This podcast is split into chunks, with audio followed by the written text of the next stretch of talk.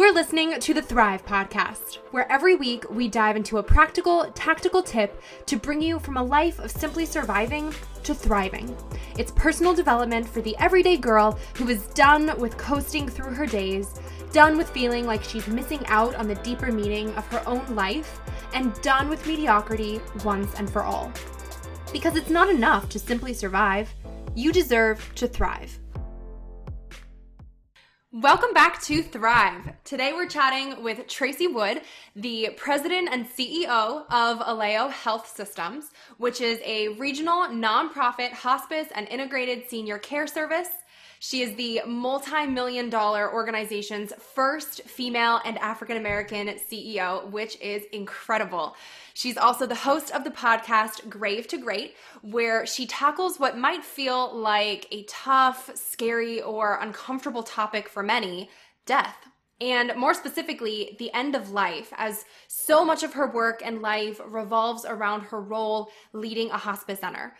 Stay tuned through this conversation. Drop it five stars if you like what you're listening to. And without further ado, welcome, Tracy.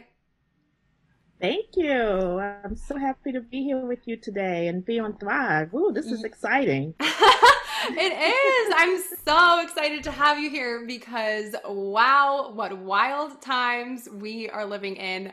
Something like sure. Oh my gosh, something like the end of life is unfortunately something that more and more folks seem to be facing or having to think about. But I love your perspective in helping patients and families alike uh, and I think it just really beautifully and ironically li- aligns with our goal of going from surviving to thriving here at Thrive. So, welcome. I'm so glad you're here. Oh, thank you. Thank you. Yes, we, you know, it is, it, 2020 has been a special year. It will go down in the history for sure. So, anything that we can do to help patients, families, and our communities go from grave to great, it's, it's our pleasure. Amazing. So, kick us off by telling everyone a bit more about you, uh, your story, and your work and what you do. Well, you know, my goal has always been to change the way that people die in America and how they look at death. And um, I've been in healthcare all my life. I started off as a medical assistant working in pediatrics. And so getting to be for, on one end of life, um, to the end of life, sharing those perspectives and views. It has been amazing.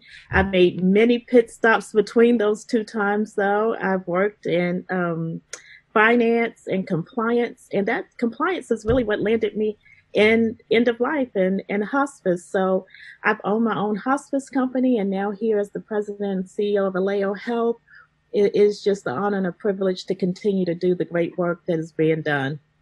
That's awesome. So, how did you end up going from finance then to what you do now? Because that's quite a jump. It is such a jump. It's such a jump. So, you know, back in the early 2000s, um, that's when compliance became to be really something that everyone had to hop in because of Enron, if you remember. And, um, and so I made the leap from um, fi- finance to compliance. And once getting into compliance and reading the patient chart in hospice, and um, it really it spurred me, and and I learned about my passion and, and knew that this is the work that I wanted to do for the rest of my life. So. Um, it, it has been a weird kind of path, but I've landed where I'm supposed to be, and it's just been it's it's it's been great. That's awesome. So I know so much of your work on Grave to Great focuses on really reframing the conversations about the end of life to focus on, you know, finding peace in really tough situations. And I love that because it doesn't negate or invalidate reality, which I feel like is a big misconception there. And it doesn't seek to really sugarcoat it at all, but it involves intentional choice and intentional perspective shifts which we talk a lot about here on Thrive. So, can you walk us through some of that? Maybe for anyone listening who might have a family member or friend in hospice or who's nearing the end of their life, what tips do you have for, you know, reframing that conversation and helping bring peace in what is so, so, so hard? You know, death is is very difficult because it's the end of a cycle and everything in life has a cycle right? And, you know, we don't get to really choose when our cycle will end. We don't get to choose how it will end, but we can, we get to choose how, what's our perspective of it ending and our and our families and our friends around us get the chance to choose how it how that cycle ends at times um, sometimes there's sudden death and we have to work through that and understand and, and that's when you have to really rely on a higher your higher calling you know and if you know you're a person of faith you need to rely on your faith to know and understand that everything has its time right? and we don't get to choose that time so I think, you know, I'm a person of faith and so many things have happened personally in my life that drives the work that I do. Um, but really understanding that we're all here for a specified time, but we don't know what that time is, but we need to make the best of the time that we have and make the right decisions and treat people well and enjoy and live every moment as if it's our last because it could very well be. We don't know. Absolutely. I love that. I'm a woman of faith too. Do you do you approach it differently if you know your patient or the family you're talking to is a family of faith versus not? Because I know I'm with you where my faith has gotten me through every single hard moment in my life and all of the darkest moments and I could not imagine my life without it.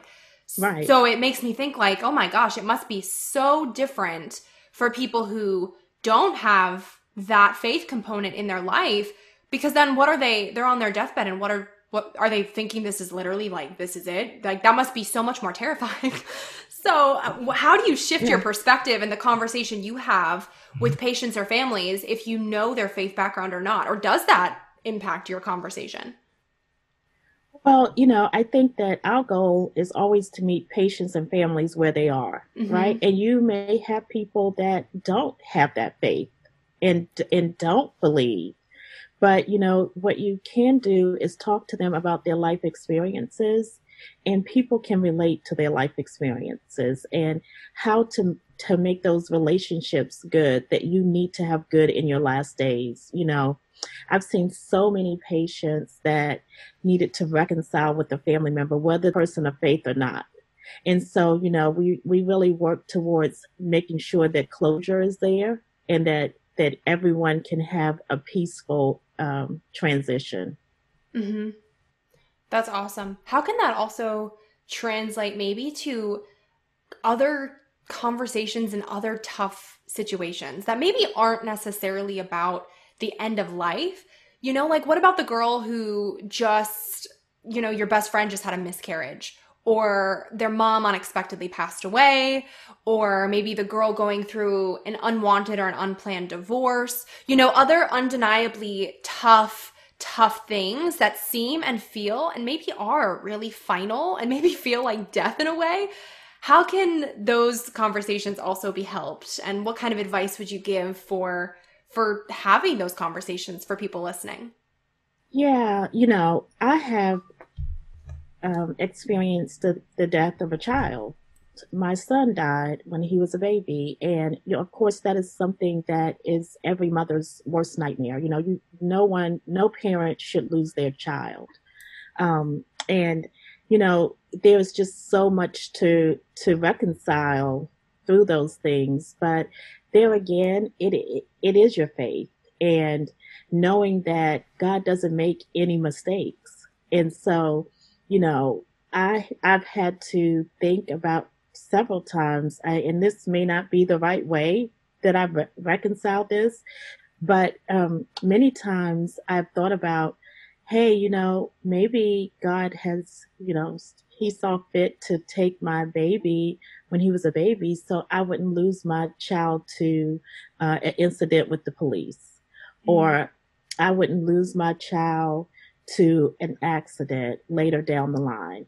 So, you know, I think everyone has to, you know, dig deep within themselves, but know that they still have people that love them and need them around them. And they need all of them. And so I knew that my daughter, my older daughter, still needed a mom, even though I had lost a son. And so she still needed me um, 100%. My husband still needed me to be his wife. My parents still needed a daughter. My brother still needed a sister. And so you have to think about all of the love and the support and the friends that you have around you and continue to live your life and work your way through it. it doesn't mean you're not going to have sad days and it doesn't mean that you're you're going to just wake up every day and feel great, but you have to push through. And I think that's where you become great again. You go mm-hmm. from feeling great to great and it can be done, but you have to continue to to thrive and, and push through that and still know that you still have life. God has blessed you with life and we have every responsibility to live it to our best. Oh, that was so beautifully said. And I wonder what what practically helped you through those times? And can you, if you're willing, walk listeners through the reality of what that felt like and what it actually took to push past that? Because I can relate to that a lot from our NICU journey, although we were lucky enough that Olivia made it. And I cannot fathom the pain that you were in in that time and the strength it took to push through that. Oh my God. So I, and you probably too had people looking at you saying, You're so strong, you're so strong.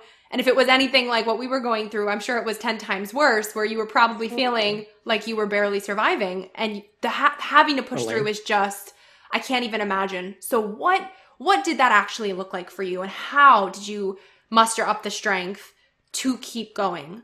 You literally barely find the strength to survive. I remember not being able to take a deep breath for months like I felt like I could not breathe, like my life was coming to an end. And I used to go to the cemetery like every day, and which looking back was probably so unhealthy, but that was my way of coping then. And one day on my way back from the cemetery, I could, I literally just, I was heartbroken, felt like I had a weight on my chest, literally just heavy. And I pulled over and I just stopped the car and I prayed and I just told God I couldn't live like that anymore. Like I just cannot, um, I can't do it anymore. And I needed him to help me and, um, and that I needed to be a mom and I needed to be around the people that really loved and appreciated me. I needed to be there 100% for them.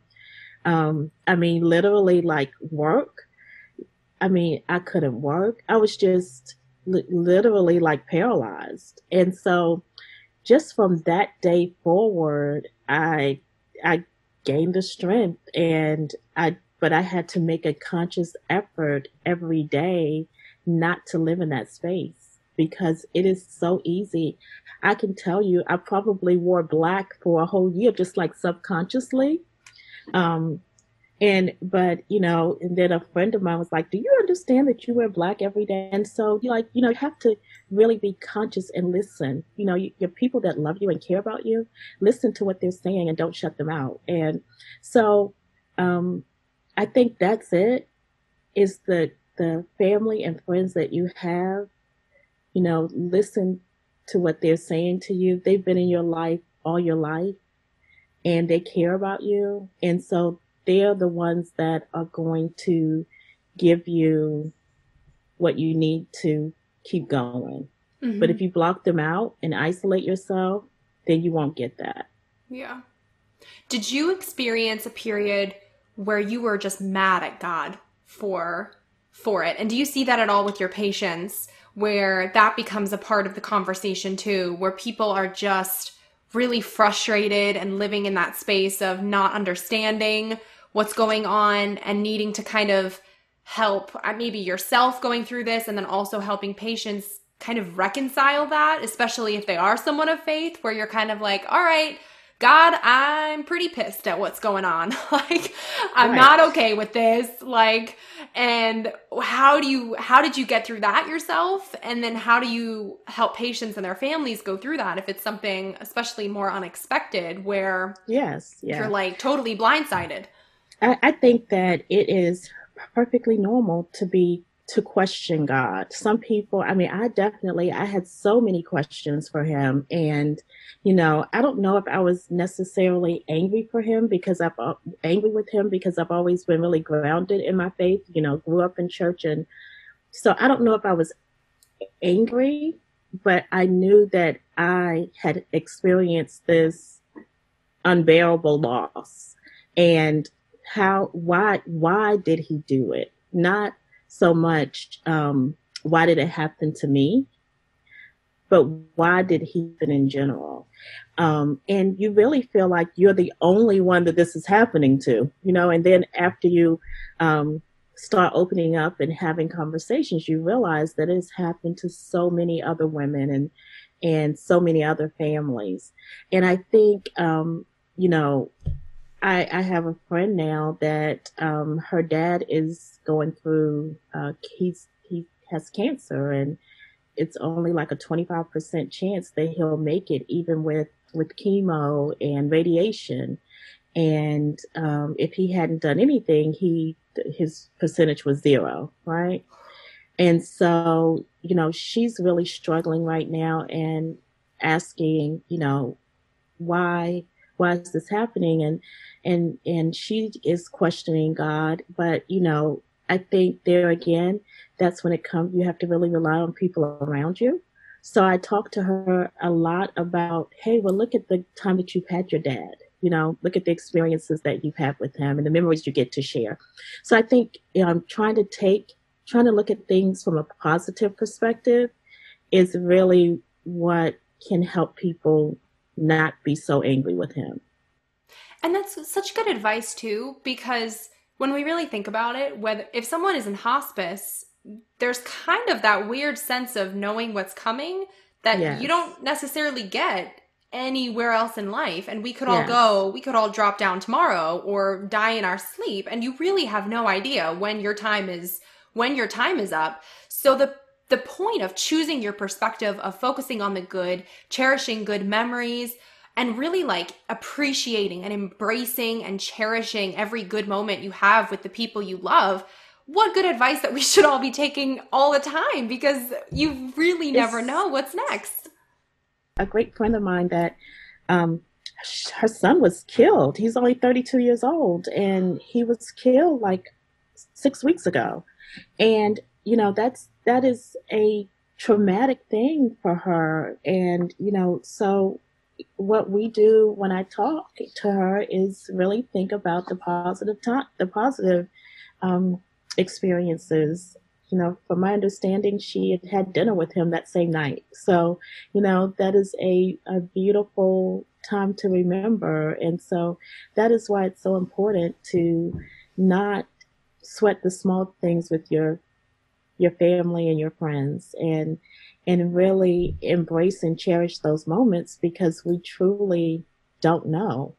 Have so you think- seen there be a difference in how people are able to cope with the hard things that are coming, with the end of life, with death? Do you see a difference in how families deal with that when they are in a hospice setting and when there is kind of a known finish line to a certain extent versus when it is something sudden or unexpected? Families grieve differently in every situation, whether there's hospice involved or not. I think that the great thing about hospice is that you have the professionals there to help guide the grief death brings many different emotions out of people, positive and negative, right? So families struggle that may have never struggled before. And when you have the hospice support there, the social workers and the chaplains and our specialized grief counselors on hand, even before the death, to start working with families that are having uh, complicated grief, it makes the difference. So, you know, I've, I've seen a, a hundred times over that, you know, families always say, I wish I would have, we would have chosen hospice sooner mm. because it's not just for the patient. The patient, yes, is getting the, the medical support and emotional support, but the family gets it too. So it kind of helps the family transition along with the patient. So the experience is a lot different. That makes sense. Switching gears to a totally lighter and different topic here, but mm-hmm. one I uh-huh. also want to talk about since this is huge for you. You are obviously the company's first female and first African American CEO, which is awesome. What sorts of challenges have you faced being both a woman in company leadership and also being a woman of color in company leadership? Yeah, um, I think that you know, being being a woman is um, in in leadership. I think that women in general struggle, um, especially when um, you have to have conversations with with strong people from every different demographic, right? And so, um, and I think sometimes uh, women can be perceived as being weak. And I've had instances just over my career where the com- I've seen conversations shift um, where someone could be talking to me as a, a woman and they're very domineering and you know forceful, but then if another conversation is really about the same thing, it'll take a different tone. Um, so I think that, you know, as women, we have to be able to stand our ground. Um, uh, of course, you know, we have to, of course, you want to be respectful to others, but at the same time, you have to know when you need to change your tone as well. So, and then I think just being a woman of color, I think that that definitely adds a different um, dynamic to it. And I don't think it adds in in every scenario or situation, but there are scenarios and situations where you can just kind of feel it. You know, it's sort of like um, if you have on have on a pair of shoes and somebody kind of steps on your toe a little bit, they don't really realize they stepped on your toe, but you know it hurts you know, that's kind of like that undercurrent of difference that you feel. And so, you know, it, I know, so I know people um, that don't experience don't experience it often get tired of talking about it, but it is something that is it's a very real occurrence. Absolutely, you know, it's very real. And I think that's why it's important to keep talking about too, because that's yeah. the only way that change is going to happen is being willing to be tired and do it anyway and keep going yes. because it's important. yes, it's so important. It's so important. So I, I appreciate you um, giving me the opportunity to to talk about it today.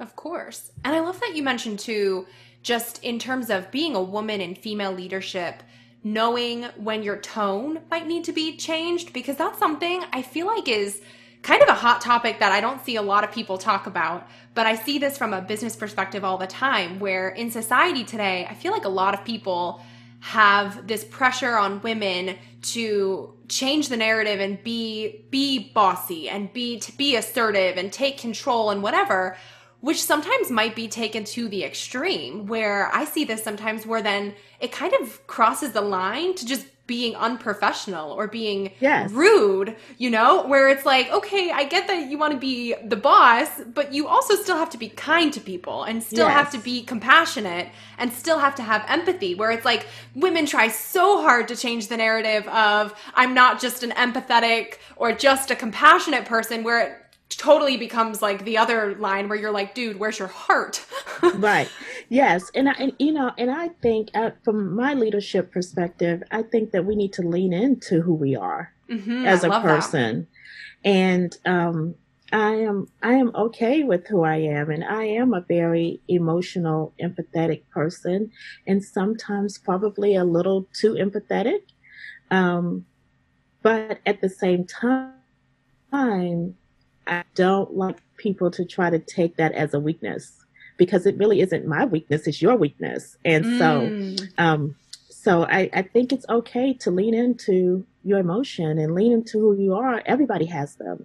You know, we don't want to be emotional, but at the same time, we are all, we're all perfectly made in our own way. And it's okay to be who you are. And so I have yeah, I've had to learn that over my career. So, what advice would you give to women who are trying to balance that? Who people who are listening to this and really, really, you know, relating to what you're saying and thinking, wow, me too. Like, I'm empathetic and I really do have this soft spot for people, but I'm still trying to be a leader and run something in a very professional and business like way. Where do you kind of, how do you balance those two? And where do you find the intersect being between the empathy and when you might have to put your foot down or play hardball a little bit for you know for the business. Yeah so i think that um, one thing that i try to do is do the right thing every day right? And so then in doing the right thing every day that means that i understand that people are human beings but at the same time i understand that we have an organization to run so you know it, it is a unique balance but it's okay to say no. You can be kind and say no. Um, it's okay to not um, really lean into uh, people and their mishaps, but it, it's it's okay to listen too. And so I think um, being a good listener and, and trying to make the right decision each and every day to ensure that the organization continues to advance is is the side that you always have to lean on, but always mm-hmm. make always understanding though we you know hospice we're in the people business. So without people we're we're not we're not doing anything. We're serving people we're taking care of people and our people are taking care of one another. So that's how we that's how i approach it. I love that on a recent episode of Thrive, I talked with another totally badass woman CEO named Maggie who shared her thoughts on imposter syndrome and mm-hmm. how she battles that. Is that something that you have faced or faced too, especially being a CEO? And how do you deal with it? So I, I wouldn't say that I faced that so much. I think that um, I think that I feel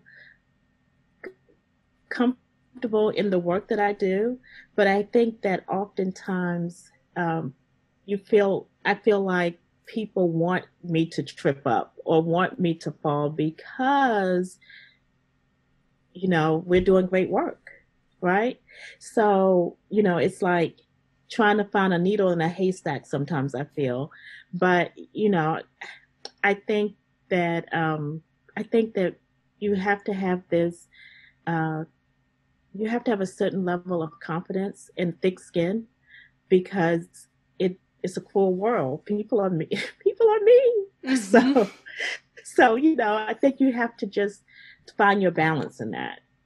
And what helped you develop your thick skin with it? I, I I'll go back to my faith. I pray a lot. I know God probably get tired of me. and so, you know, I it's just you know people are a people are people and um and so you just try to give people some grace and and keep it moving. That's the that's really the bottom line is that we have to keep it moving. I love that. They say in the world of social media and what I do every day, bless them and block them. yeah. I, like, love that. I love yeah. that. I'm going to do I'm, bless them and block them. it's like you're clearly having a worse day than me and you've got your own issues. So God bless you. You need some help, but I'm yes. going to block you out of my life because I don't need what you're bringing to the table. So Yes. Yes. I love that. I'm going to, I'm going to make sure I, I use that one. I love that. Any advice that you'd want to pass along to aspiring young businesswomen today who maybe they're in college or maybe they're just entering the real world, especially in a professional setting that is wow and like unlike anything that we've seen before. I feel like it's so different from when I graduated or when you graduated. It's like such a different world. What advice would you give for women who are like, you know what, I want to be a CEO someday too? Find what you love. You have to find what you love because you can, at some point on the journey, you have to be authentic, right? So if you don't like what you're doing, it's going to show at some point. so, I mean, that's the biggest thing is you find what you love and you you set your goals and write write down your goals and go for it just every day, just make incremental steps to get where you're trying to go. But you have to be authentic and true to yourself because like, you'll, yep, you'll yeah. crumble. You'll crumble. So you don't want to set yourself up.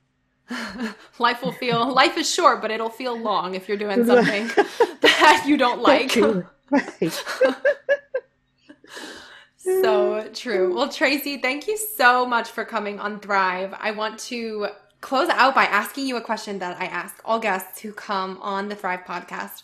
And that is what does thrive mean to you? And how do you strive to thrive in your own everyday life?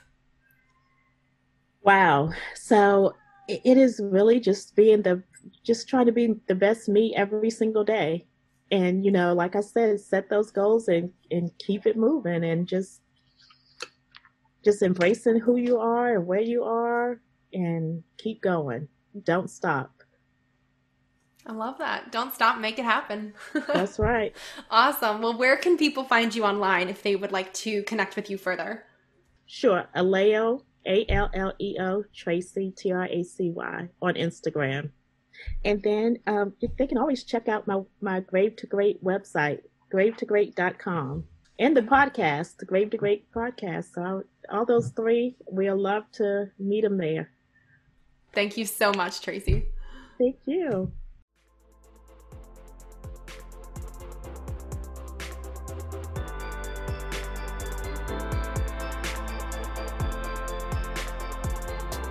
Wait, before you go, if you like what you just listened to, drop us five stars on iTunes. Make sure you're subscribed to never miss an episode of Thrive. And if you're on Instagram, snap a screenshot and share to your story with what episode you're tuning into and tag me at Erica Lagenza with what part resonated with you the most. That way, I can see what's helping you and your friends can pick up a helpful tidbit too. Thanks for tuning in. It's your time to thrive.